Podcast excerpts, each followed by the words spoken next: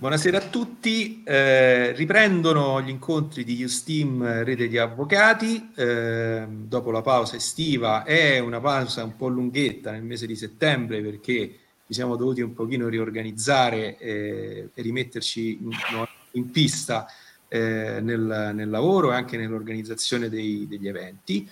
E questa sera siamo con l'avvocato Angelo Marra del Foro di Reggio Calabria e parleremo delle udienze da remoto, con particolare riguardo ai benefici, anche in una situazione di normalità, che le persone che hanno problemi di disabilità possono avere da questa nuova modalità di svolgimento delle udienze.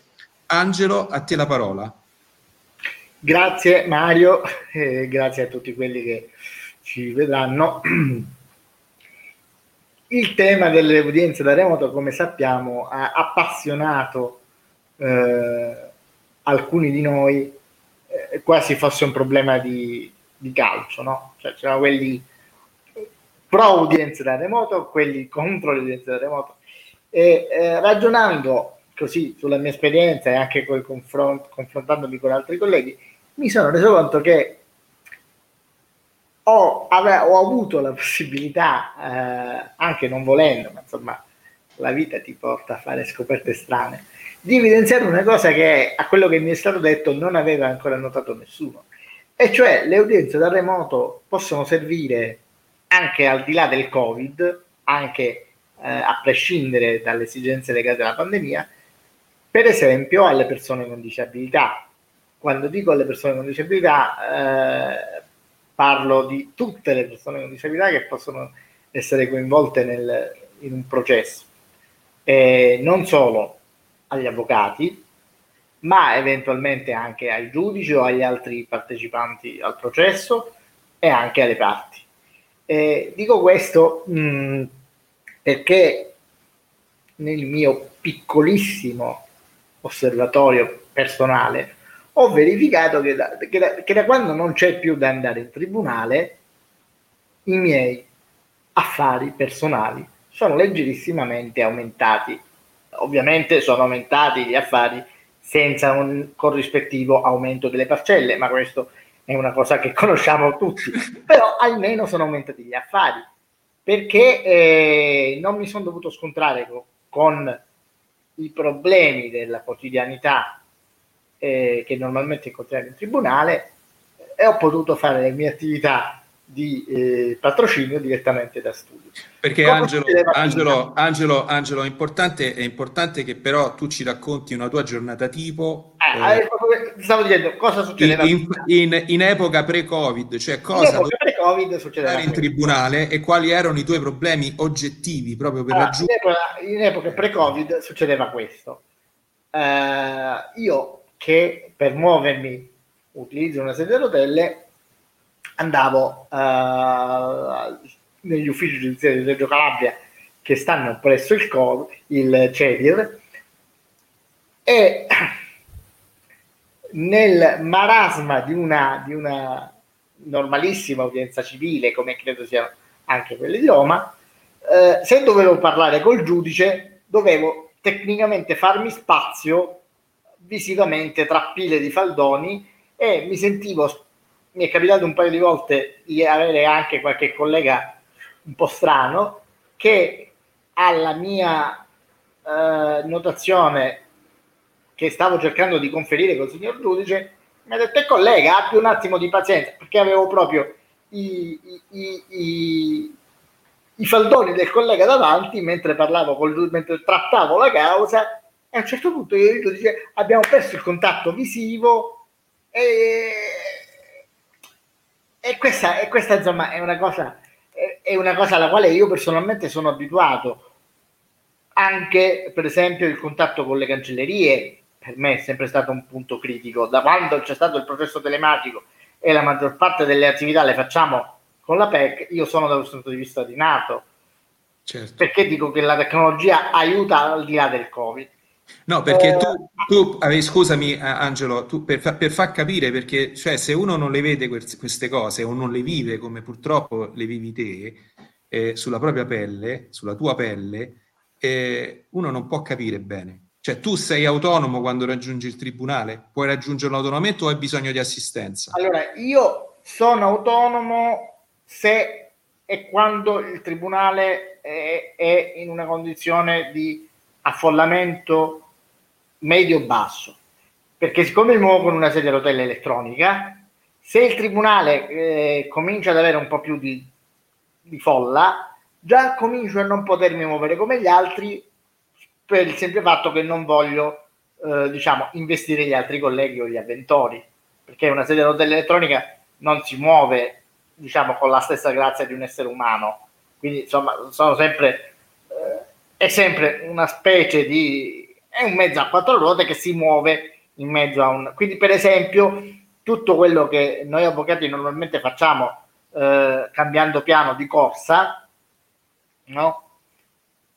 Proprio correndo nel tribunale per gestire gli affari, io in realtà questo non lo posso fare, perché se io corro nel tribunale è un'esperienza brutta non tanto per me quanto per gli altri, perché insomma... Certo, no. Quindi l'esempio, ecco, io invito i colleghi che sono in ascolto e che stanno guardando questo video, allora immaginate un'udienza di pignoramento presso terzi alle esecuzioni immobiliari, al Tribunale di Roma, udienze che sono notoriamente affollate, e pensate, immaginate di fare questa udienza seduti su un oggetto piuttosto ingombrante, è una sedia a rotelle elettronica, anche se molto sofisticata, immagino, no? Perché comunque non è...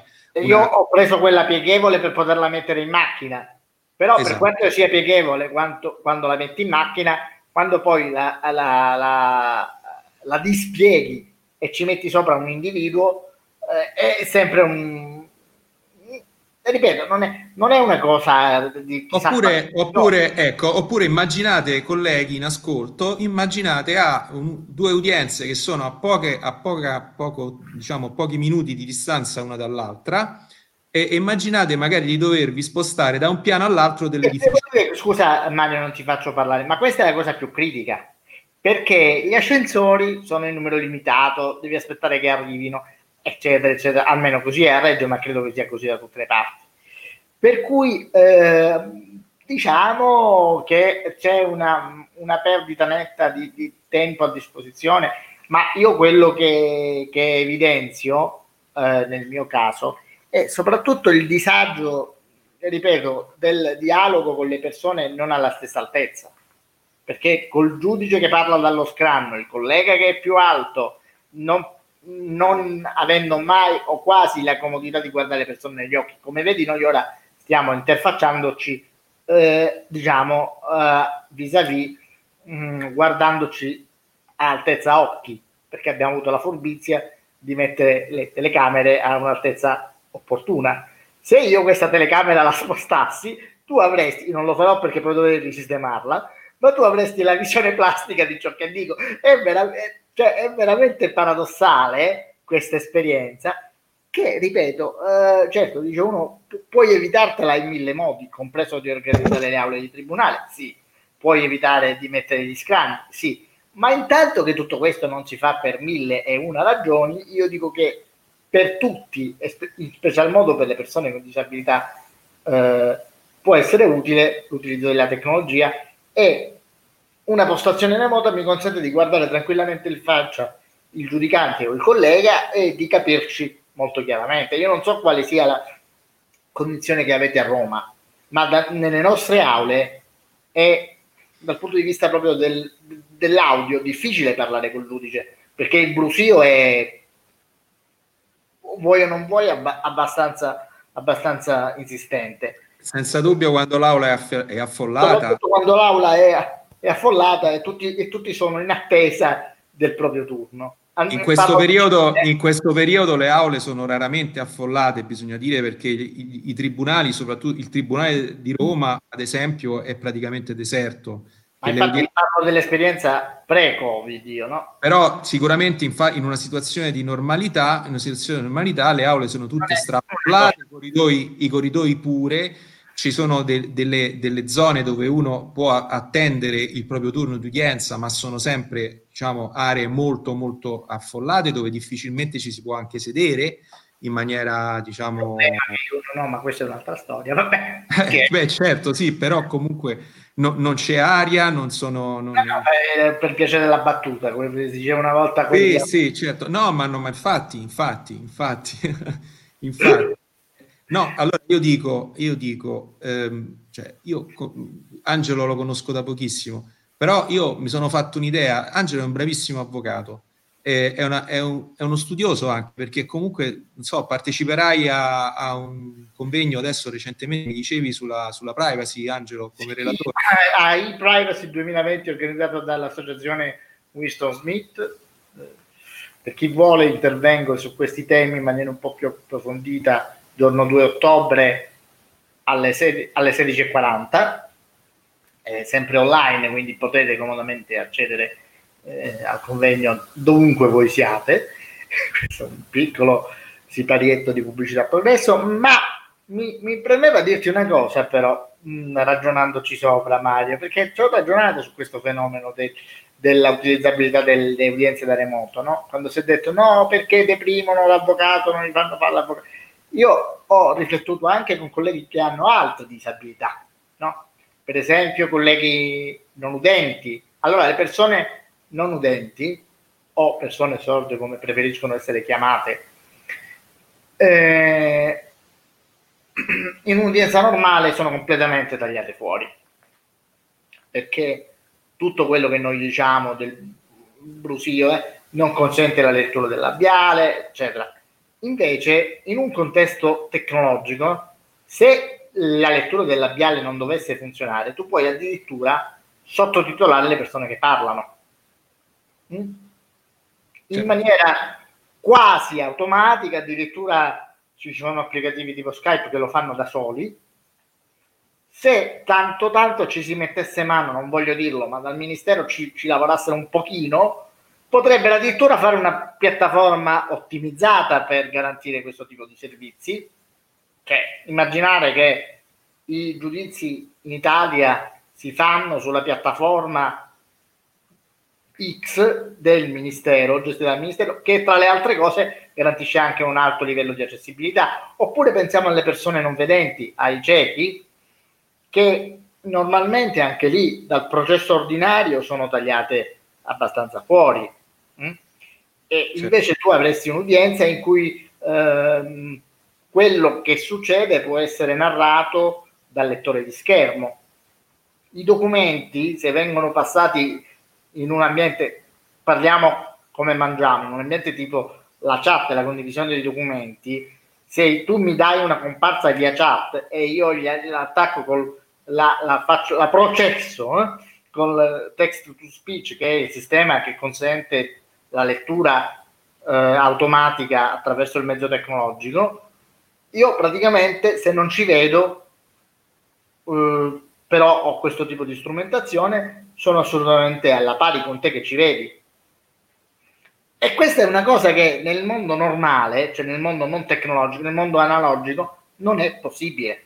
Cioè, io sono andato in conferenze internazionali e c'erano colleghi non vedenti che, laddove noi avevamo sul palco il foglio davanti nell'eggio, tu ti accorgevi che questi avevano una cosa strana, che era una radiolina con un auricolare, e che faceva l'auricolare, leggeva il testo di quello che noi poveri vedenti avremmo avuto semplicemente davanti agli occhi. Tra l'altro, aggiungo io, noi poveri vedenti che i problemi ce li abbiamo pure noi, perché io, per esempio, per le mie comparse, magari per poterle leggere a colpo d'occhio, mentre sono in udienza e cerco di guardare più il giudice che il foglio di carta, ho bisogno per leggerla di una cosa a corpo 16 per poterla leggere comodamente, perché così è la vita.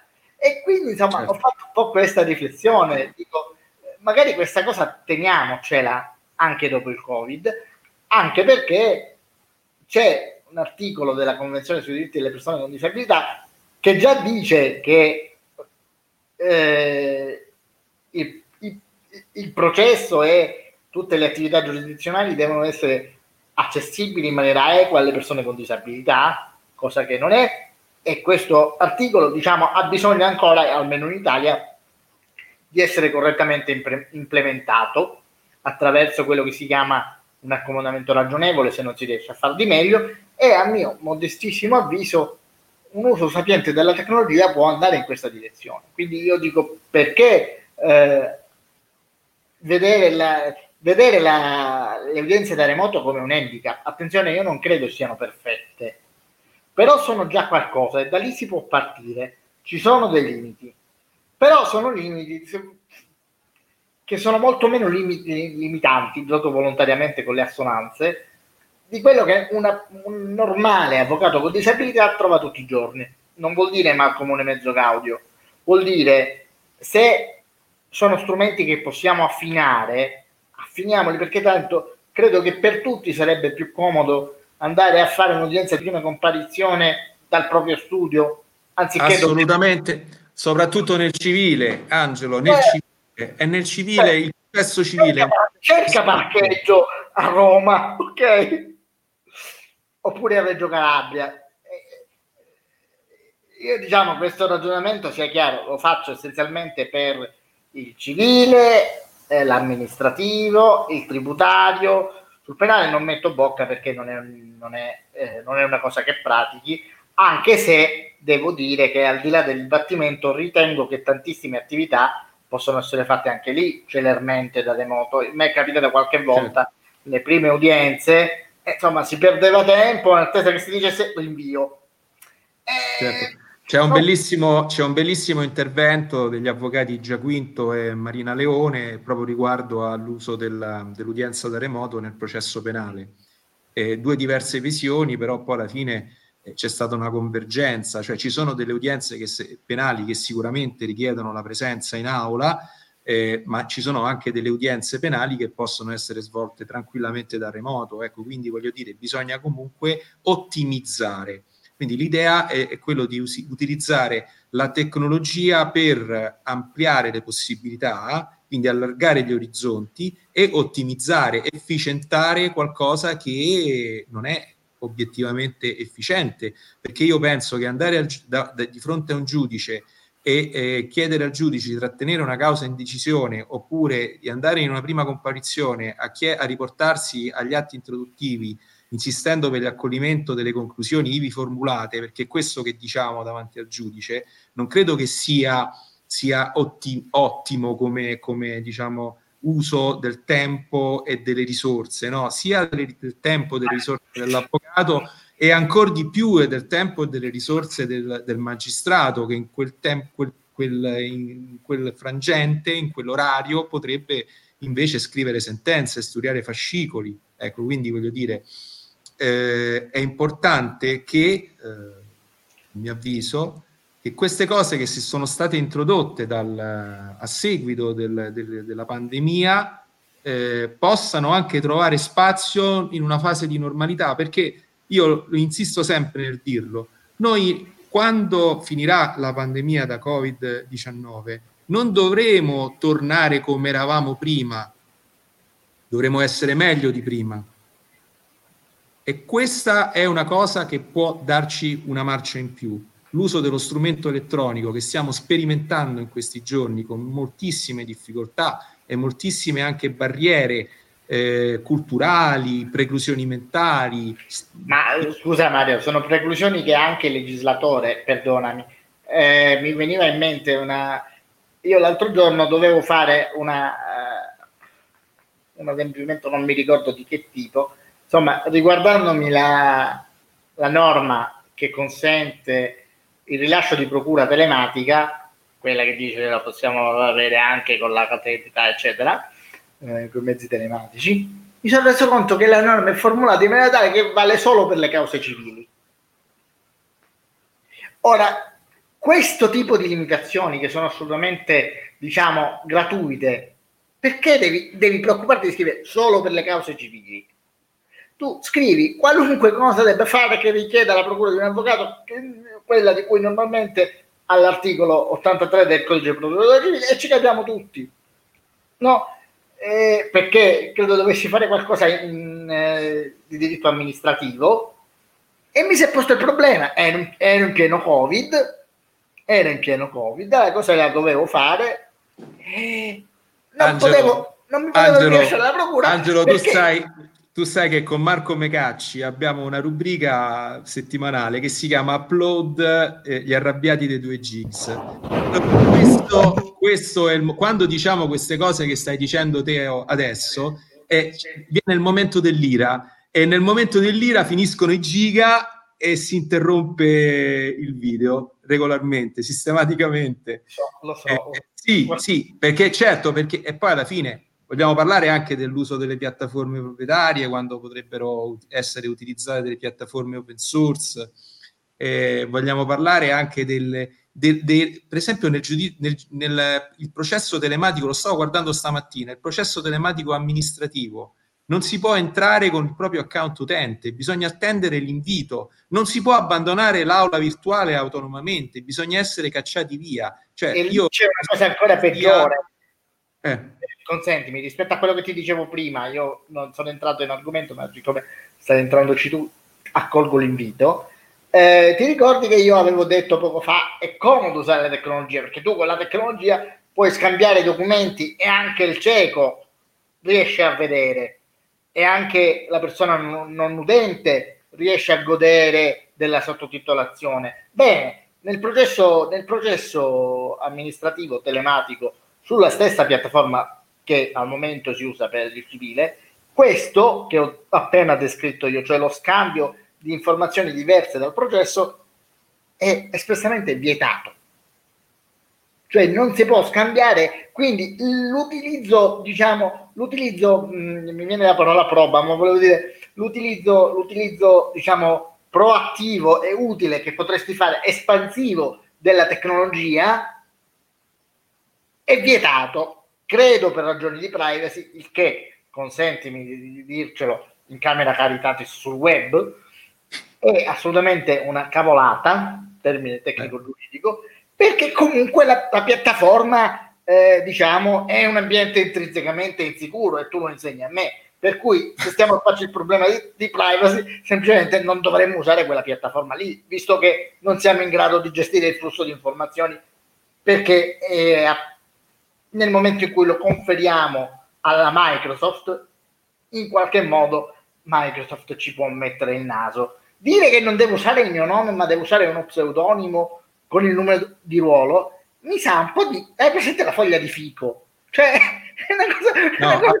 Allora, guarda, mettiamola così, Angelo. Secondo me non c'è una conoscenza approfondita di questi strumenti, e quindi noi abbiamo la responsabilità di far sapere, far conoscere, no? Ai nostri colleghi, ai nostri pari, ai magistrati, a chi lavora nelle stanze del Ministero della Giustizia, certamente, queste cose. Certamente sì. Quindi darci da fare anche, perché la nostra è una responsabilità. Io la metto così, perché non possiamo sempre dire voi non sapete fare nulla, no. Anche noi dobbiamo condividere, e quindi benvengano questi video, questi incontri. Io spero che ce ne siano altri.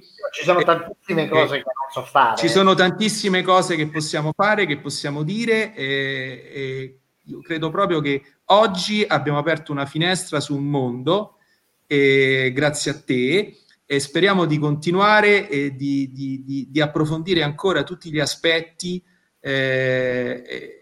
che riguardano l'uso della tecnologia per espandere i confini e per dare comunque anche a chi ha una preclusione fisica o di qualsiasi altro tipo, di fare quello che vuole fare, cioè quella che è la sua aspirazione. Chi vuole fare l'avvocato deve avere la possibilità di farlo, anche se ha un problema di disabilità. La sua azione deve avere la possibilità, chiaramente, soprattutto quando ci sono gli strumenti per che gli possono consentire di farlo. Quindi voglio dire, non ci sono limiti, secondo me. Ecco, i limiti sono soltanto nella mente delle persone. I limiti sono soltanto nei giga.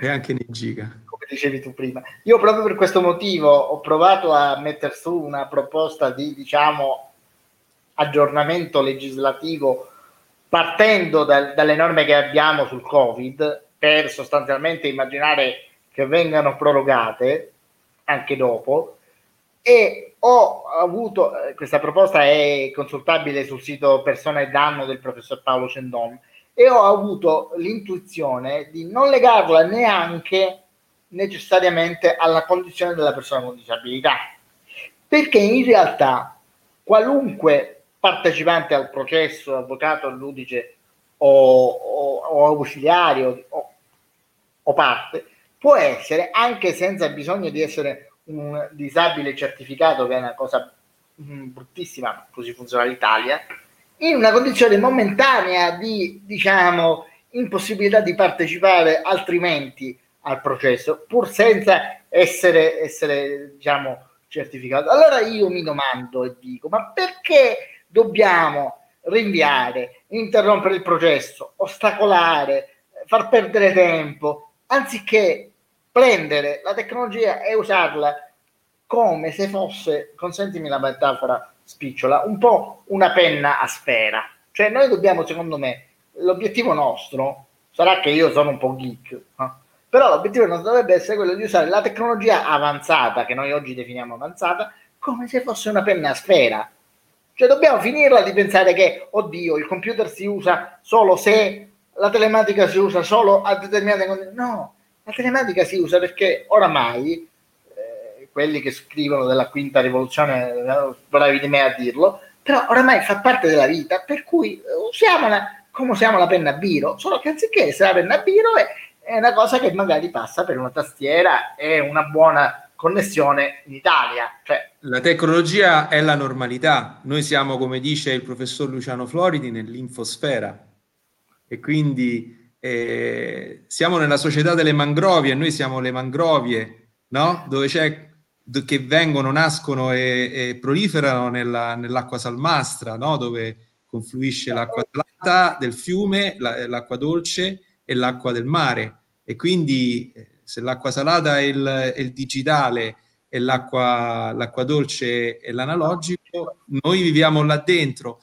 E quindi se noi pensiamo che oggi, in questo momento, la stragrande maggioranza delle interazioni che viaggiano nella rete sono tra macchine e non tra esseri umani, ci rendiamo conto della dimensione della questione. Quindi sì, è un'ottima osservazione questa. La tecnologia è come una penna a sfera. La tecnologia, l'uso della tecnologia, degli strumenti avanzati, devono essere la normalità.